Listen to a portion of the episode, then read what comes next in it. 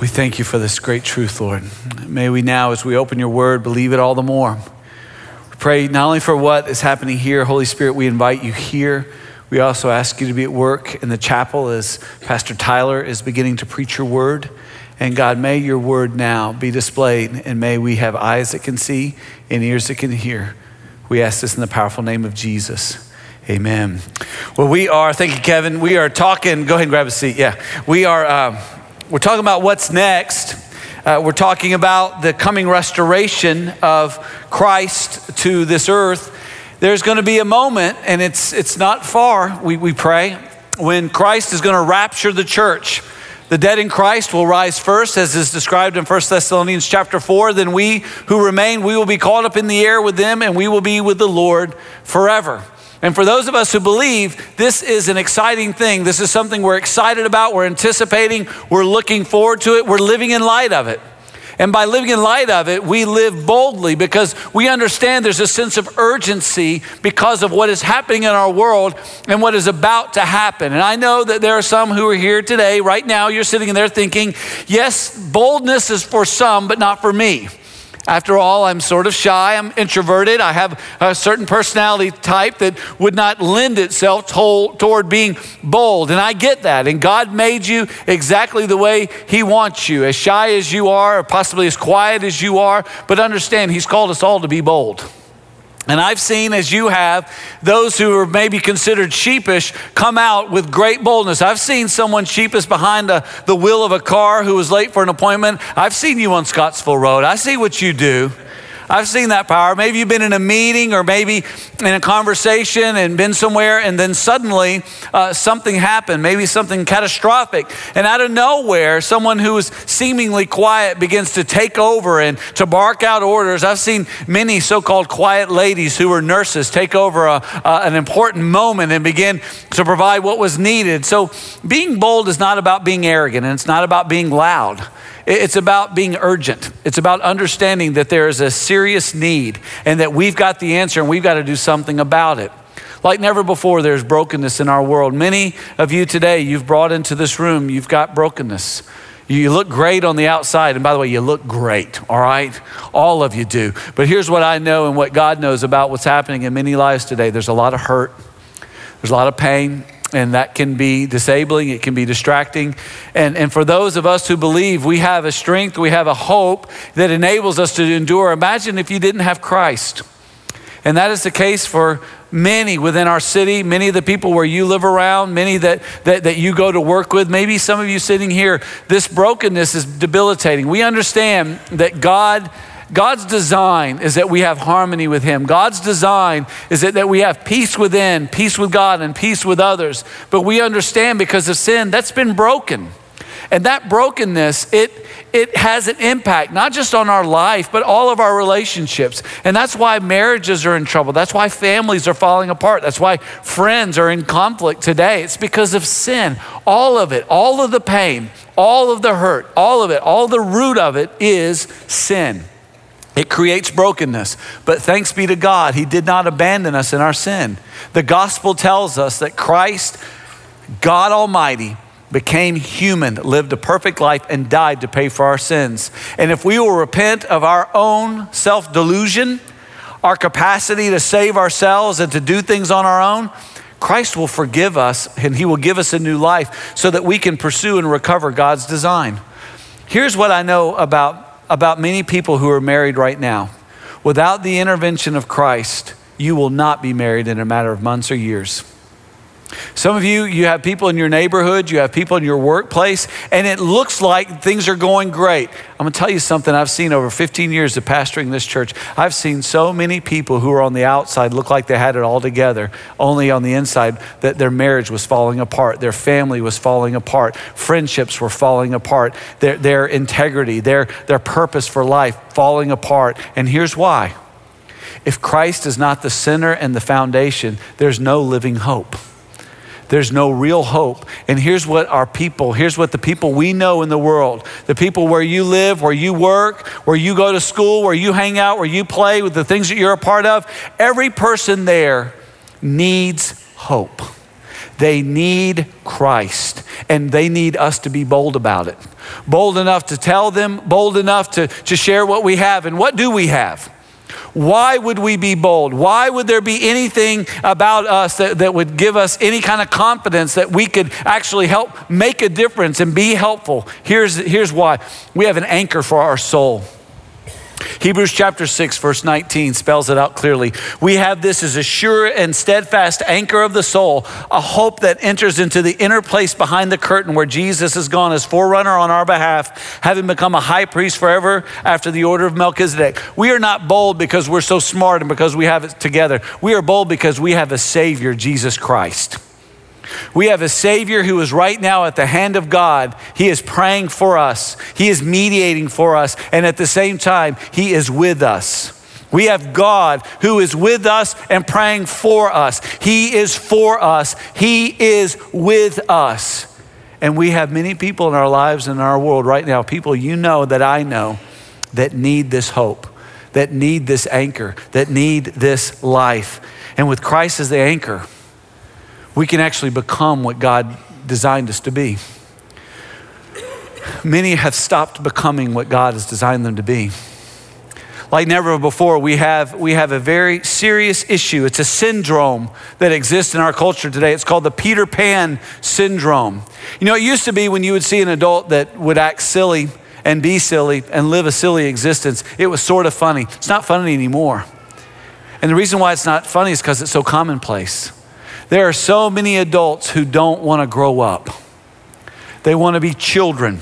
They don't want to be responsible. They don't want to be mature. And what's frightening is that many of these adults now have resources because they've, they've gotten jobs, or, or maybe they don't have the jobs that they should have, but they have enough resources to do something ridiculous. And without accountability to call them into wise living, and without the motivation of the gospel, many in our culture, many in this in our own city, are living with this Peter Pan syndrome, and they won't and they can't grow up. There's a lack of maturity. And the lack of maturity comes from, it comes from something that, that, that few of us talk about or think about in these terms. See, we have this chapter in the Bible. It's First Corinthians thirteen. Most of us know it as the love chapter. What we see in First Corinthians thirteen is a description of what love is, but hidden right there, not really hidden, but just kind of right there in the middle of First Corinthians thirteen is this verse. It's verse eleven, and it speaks to maturity, and it speaks to where it comes from. Look at verse eleven of First Corinthians thirteen. Again, this is the love chapter. When I was a child, I spoke like a child. I thought like a child. I reasoned like a child. When I became a man, I gave up childish ways. What motivates maturity? It's love. Show me a person who is selfish and is only concerned with how they feel, what they're getting, what's happening to them, and I'll show you a person who is absent of maturity because they are absent of love. Love changes the focus from the inside to self to others. It does not ask, am I happy? Am, am I comfortable? The question that love asks is, am I serving those who are around me? Am I serving a greater purpose than me? Christ is calling us to maturity. And we see in our text what it looks like when we have this maturity that comes from love that, that produces in us a boldness to live. If you've got your Bible, and I hope that you do, take it out and turn with me now to First Thessalonians chapter five. Believe it or not, this is the second to last sermon in this series in First Thessalonians. We'll be moving on to a, a doctrinal series just in a couple of weeks. So I'm glad you're here, and I hope you're here next week. Let's all stand together in honor of God's word. Anna Lacefield is going to come and read for us. We are in First Thessalonians chapter five. She's now going to read for us verses sixteen through twenty-two. Go ahead. Rejoice always, pray without ceasing, give thanks to, in all circumstances, for this is the will of God and Jesus Christ for you. Do not quench the Spirit, do not despise prophecies, but test everything. Hold fast to what is good, abstain from every form of evil. The word of God. Thanks be to God. Thank you, Anna. If you would, go ahead and, and be seated.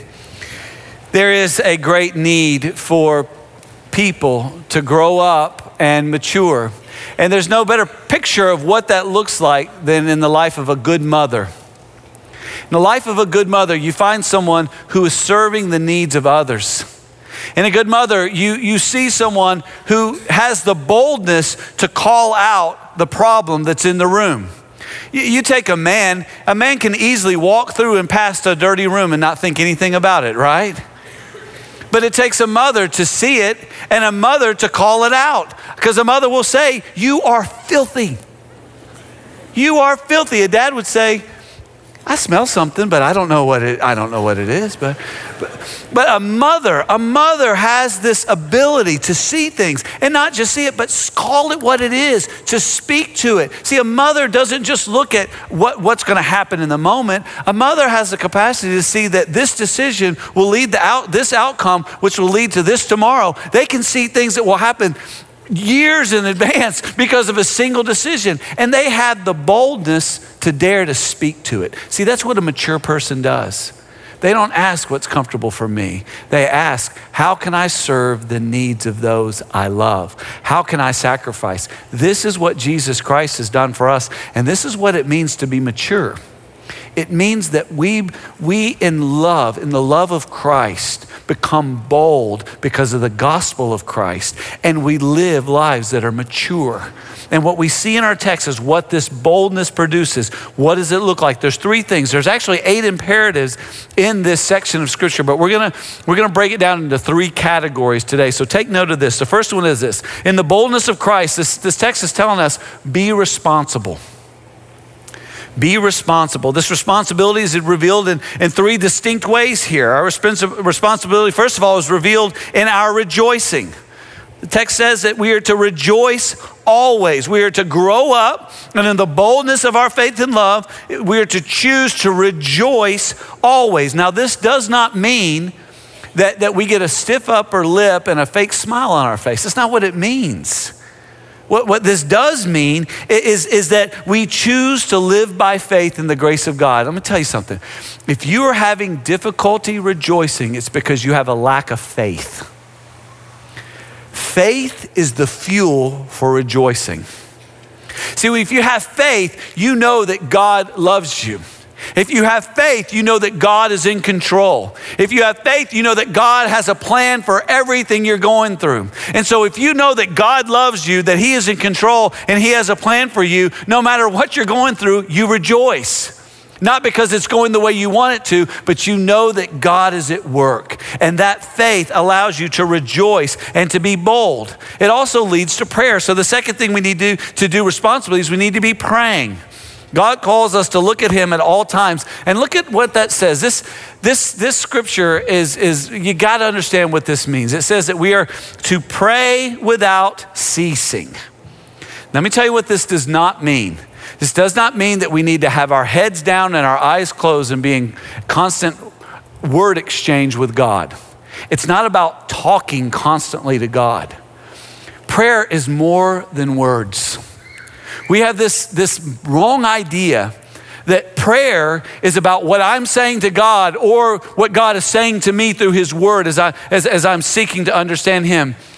Most of prayer, most of prayer is simply presence. It's being in the presence of God. It's acknowledging His presence. Uh, look what Buechner said. Frederick Buechner said this: there is no event so commonplace but that God is present within it. That means that every second of every moment of every hour of every day of every month of every year, God is with you. He is with you and He is for you. The question is, are you aware of Him? Are you present to God at all times? Or has pride set in and have you gotten this idea that, yeah, God's there and I'll call Him if I need Him, but you're not really present to Him at all times. We're, we're told to, to pray without ceasing. And, and when we do that, we are living in the presence of God. Listen, I am never so happy. I am never so content than when I am simply in the presence of my wife. There, there's just a, there is a peace that happens there. Now listen, we, we talk, we talk about y'all, right? We talk about us, we talk about our freeloaders, our children, right? We, we talk, but you know what a majority of our life is? It's being present. It's acknowledging the presence of the other and then seeing life from that shared experience. What God is calling us to is not to constantly be talking. What God is calling us to is to pray without ceasing. That is to see all of our life from the perspective of the fact that He is present with us. Not only is He at work in every circumstance out there, He is present with us here. And when you know by faith that God is at work in all things and you are living in His presence, you can't help but give thanks. And that's what happens because God loves us and is with us and has a plan for everything we go through. We can give thanks in all circumstance. Now, this does not mean we're always going to be happy. I know that, that some don't believe this, but believe it or not, the truth is sometimes it's God's will that we be sad. And there's nothing in the world wrong with being sad. There's nothing wrong with it. I know we look at everybody's Facebook and Instagram and we think they just must be happy all the time because they sure look happy in every one of their pictures. Go to their house. See what they don't put online. Big pile of laundry, right? Mama ain't always happy. It's okay not to always be happy, but there's never a time when we can't be grateful. And gratitude and giving thanks to God, it's to happen when, when, when it's the best of times and the worst of times. Listen, if you're going through the best of times, if there is good that's happening to you, give praise to God. Look what James one seventeen says. Every good gift and every perfect gift is from above. If you've got anything that is good, it's from God. And understand, we don't deserve any of it. We have committed treason against the high King of heaven. And anything good that we have is an act of grace. Do you have any love? Do you have any kindness around you? Do you have any good things? Be thankful, because you don't deserve them and I don't deserve a single one of them. Give thanks to God in the best of times and the worst of times. Give thanks to God in the bad times. Why? Well, Romans eight tells us why. You know this one. Because we know that for those who love God, all things work together for good for those who are called according to His purpose. See, God has this mysterious power to take the very worst things and, and, and work them for good. Think about what He did with the cross of Jesus Christ. There's never been a worse thing that's ever happened on this planet than the Holy One of God to be spit upon and crucified. And God used it for good.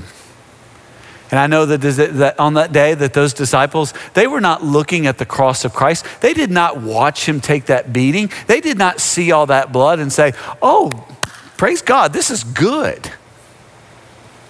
No, they were sad. They were grieved. They were scared. But you know what God did? God used it for good. In His miraculous power, God can use miscarriage, cancer, job loss. God can use conflict. Are you at conflict at home with friends? God has the power to use it all for good.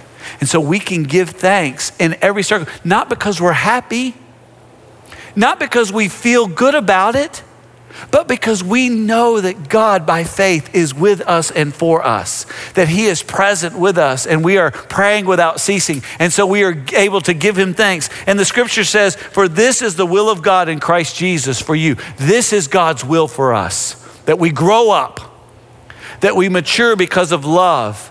And in that love that we experience the boldness of Christ. In the boldness of Christ, second thing, write this one down, is that we be Spirit-led.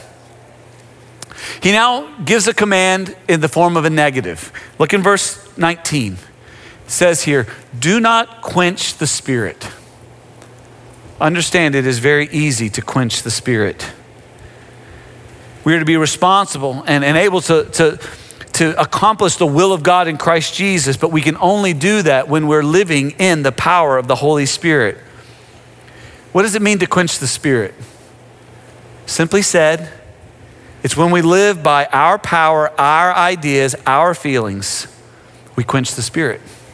It's when we say, you know, I know God is the Almighty, and I know there is none like Him, but you know, I know enough to get on, to get by on my own. I can figure this out. I can figure out my life, my marriage, my future, this sickness. I can, hey, if I need God, he's there. But really and truly, I mean, I'm an intelligent human being. I've got a lot going for me. You know, I'm good. I've got this. That quenches the spirit. Self-delusion, the self-delusion of self-dependence quenches the spirit. We have to understand we're always going to be in a conflict. If you're a follower of Jesus Christ, there's always a conflict that's occurring in your life. Galatians five, sixteen and seventeen explains this. But I say, walk by the Spirit and you will not gratify the desires of the flesh, for the desires of the flesh are against the Spirit and the desires of the Spirit are against the flesh. Look at this. For these are opposed to each other. There's always an opposition. There's always a conflict to keep you. This is, this is not ha-ha funny. It's just to keep you from doing the things you want to do. So here's the thing. If you're living in the power of the Holy Spirit, you want to live in this power of the Holy Spirit, your flesh is always going to be working against the thing you want. It's always going to be working in opposition to your desire to live a Spirit-filled life. Now, if you're living in the flesh and you're a follower of Jesus Christ, you say, I don't want to obey God in this. I want to lie. I want to, to, to be greedy. I want to be adulterous. I want to be whatever it is, whatever it is in your flesh. If you're a follower of Jesus Christ, then the Spirit is working in opposition to that. And if you are living in sin, there is an opposition force, the Spirit of God, that's bringing conviction. Now, let me say this quickly. If you claim to be a Christian and you can go week in, week out without worshiping Him, without serving Him, without honoring Him, without living for Him, and there's no opposition, you are lost. You are in trouble. Understand, if there, if you're living in sin and there is no opposition, then the battle has already been lost. You are lost in your flesh. And the only thing that can save you is Jesus. So understand, if you're a Christian, there's always going to be opposite. There's always going to be this battle between the flesh and the spirit. Reminds me though of this story of a, of a missionary who was going to evangelize the Native Americans, and he actually led a chief to Christ, and he spent a little bit of time. They had to move on to another people group. But after some time, he came back and had a conversation with the chief, and he asked the chief, he said, how are you doing? And he said, oh, not not good. And he said, well, what's wrong? And he said, I feel like there's a battle inside of me. He said, well, what do you mean? And he said, well, it's as though there's a white wolf that is the spirit who's at work, but there's a battle with a black wolf, with it, which is my flesh. And they're always battling. And the missionary said, well, who's winning?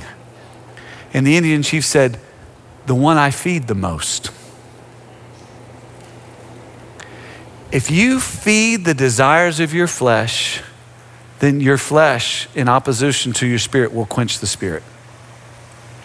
If, however, as a follower of Jesus Christ, who's living in the power of the Holy Spirit, if you will feed the work of the Spirit in your life through prayer and accountability and worship, when you worship, connect, serve, equip, multiply, when you are walking down that disciples pathway, very fundamental acts of the faith, then the Spirit of God, that work is fed in your life, and it will overcome the work of the flesh. We are responsible to be bold in our acquisition of living a life in the power of the Holy Spirit. We are to be Spirit-led. That takes discipline. And when it is lived out, there is a boldness. Last, last is this. We are to be gospel-centered. Be gospel-centered. I think, my opinion is that verses twenty through twenty-two explain the reason why the Holy Spirit inspired Paul to write this letter. What we see here is, I believe, the reason why we have this letter to study as God's word now. Look what it says. It says, do not despise prophecies, but test everything, hold fast to what is good, abstain uh, from every form of evil. Remember, the reason why Paul wrote this epistle was because there were preachers who brought prophecies to this young church that caused confusion and doubt.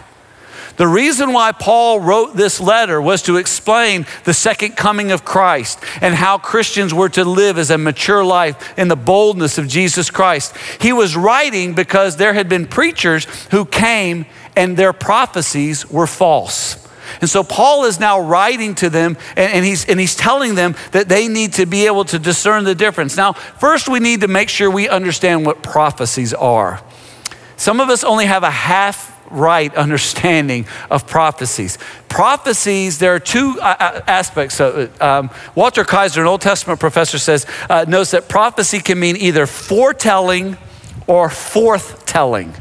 What's the difference? Foretelling speaks to the specific function of the prophet who predicted the future activities of God. So that's typically what most of us think of. When we think of prophecies, we think of telling the future according to the will and word of God. That's only a portion. As a matter of fact, that's a minority of what most prophecy is in Scripture. Most prophecy in Scripture is forthtelling. That's speaking to ongoing activity of the prophet who spoke as a preacher of the righteousness to his generation and his culture. Again, Scripture, more than two-thirds of all prophetic activity in the Bible is forthtelling rather than foretelling. And what we need to understand, the situation that we're in is very similar to the situation that, that the church at Thessalonica was in. There were preachers who were prophesying half-truths and sometimes outright lies. We need to understand that there are people who are nice, intelligent, seemingly successful, who are teaching us things from the Bible that are half-truths. And half-truths are lies. There's either sound doctrine or there's deceit. And we need to be, friends, please hear me, we need to be very careful about what is being sold to us on television, specifically religious television. And just because Lifeway is selling it doesn't mean it's true. Don't send me any emails, Lifeway people. You know what I know. Just because it has a sense of spirituality to it doesn't mean it's true. We have to be able to discern between the two. Now, let me tell you this, it's not hard to. I know some of you are sitting there like, I don't have a doctorate degree. I don't have a systematic theology degree. I don't know. What. You don't have to. Remember, Paul is writing to a church that's a few months old. And he's telling them to be able to discern between what is good and what is evil. How? It's easy. Let me, let me explain. They did not have, though, let me just say this. They didn't have what we have. They did not have the full counsel of God. But they still had the story. They had the story of the Bible. We know, you've heard this, the Bible is not a collection of sayings or stories, it's a single story. And they had the story. They knew that at creation, God had made all things to be in harmony. They knew that because of the fall, the world now is not as it should be. They know that Jesus Christ had come to provide the rescue through his death and resurrection, and that one day Jesus will return again and there will be the restoration. That's the whole Bible. They had the story. They knew the Old Testament creation and fall. They heard the preaching of Paul that the Messiah had come, that Jesus Christ had come to rescue. And now in this letter, they know Christ is returning again. This is the Word of God. The Word of God tells us is that we are living in a fallen world, that we have a sin nature, that we human beings are not by nature good. We are by nature sinful. We have to work at being good. We don't have to teach our children to lie. Have you noticed that? It happens by nature. That is the sin nature. The Bible teaches that we're in a fallen world, that we human beings have a now sinful nature, but that Jesus Christ and Christ alone has provided the means to atone for our sin, and by the name of Christ alone, we can be saved. And having been saved, we can live in the power of the Holy Spirit and we can live responsible lives. Again, praying, living in his presence, living by faith, giving thanks, living a spirit-filled life in the power of the gospel. Friends, we've got to be able to discern between the true gospel and these pseudo-gospels that exist in our society today. And we must be careful, and, and we must be ready to repent. Some are living by a pseudo gospel today. if I can just have my children behave to this level, if I can just get an income to this level, if I can just have this uh, look about me, if I can just weigh this much, or if I can just pseudo gospels, things that we think that will satisfy the longing of our soul, but don't. They may scratch our ego. They may make us feel good for the moment, but they will not save. It is Christ alone, by grace through faith alone. It is the Word of God alone. And if we do not know the Word of God, we cannot know the will of God. And if we do not know the will of God, we cannot walk in the way of God. And if we are not living in the way of God, we are not blessed, regardless of what we look like, how much we got, and who knows our name. We are cursed under sin. It is only through the Word that we understand the will and we understand the way. So let me ask you, do you have Christ? Are you feeding the Spirit life? Are you gospel-centered? If so, then here's what you can say: it is well with my soul. No matter how I'm tempted, no matter what challenge I'm facing, it is well with my soul. Here's what I know about many of us sitting here right now. It is not well with our soul. We are not sleeping well. We are anxious. We are troubled. And why? We're not trusting in the love of God. We're not living in the power of the Spirit. We're not rejoicing. We're not in His presence. We're not thankful. And friends, we need, we need Him. And it will, the result will be boldness. And so this morning we're going to conclude by, by singing what I believe and I hope is a confession. And if you cannot say it is well with my soul, come get on your knees until you can. Ask Christ to forgive you. Give, give Christ a situation that's causing you to be anxious. Turn over your marriage. Ask God to show you where your sin is. Be a peacemaker. Resolve that conflict. Whatever it is, ask Christ to do a work so that you can say, it is well with my soul. Let's stand together as we pray. Lord, your word has shown us your, your way. It, it's, it's according to your will. It is It is in the, the power of the gospel that we can say it is well with my soul. But Lord, there are some today who cannot say this. And I pray that they will come and, and get on their knees, some to repent of their sin, some to ask for your power to be at work, some asking you to, to transform something in them or around them. Father God, you know the need of every person here and you care. And you are for us. So hear the prayers of those who come and ask you now and make it so that they can say, it is well with my soul. And for the remainder of us, may we now bring you glory by singing this as a confession. It is well. In Jesus' name, amen. Come and praise.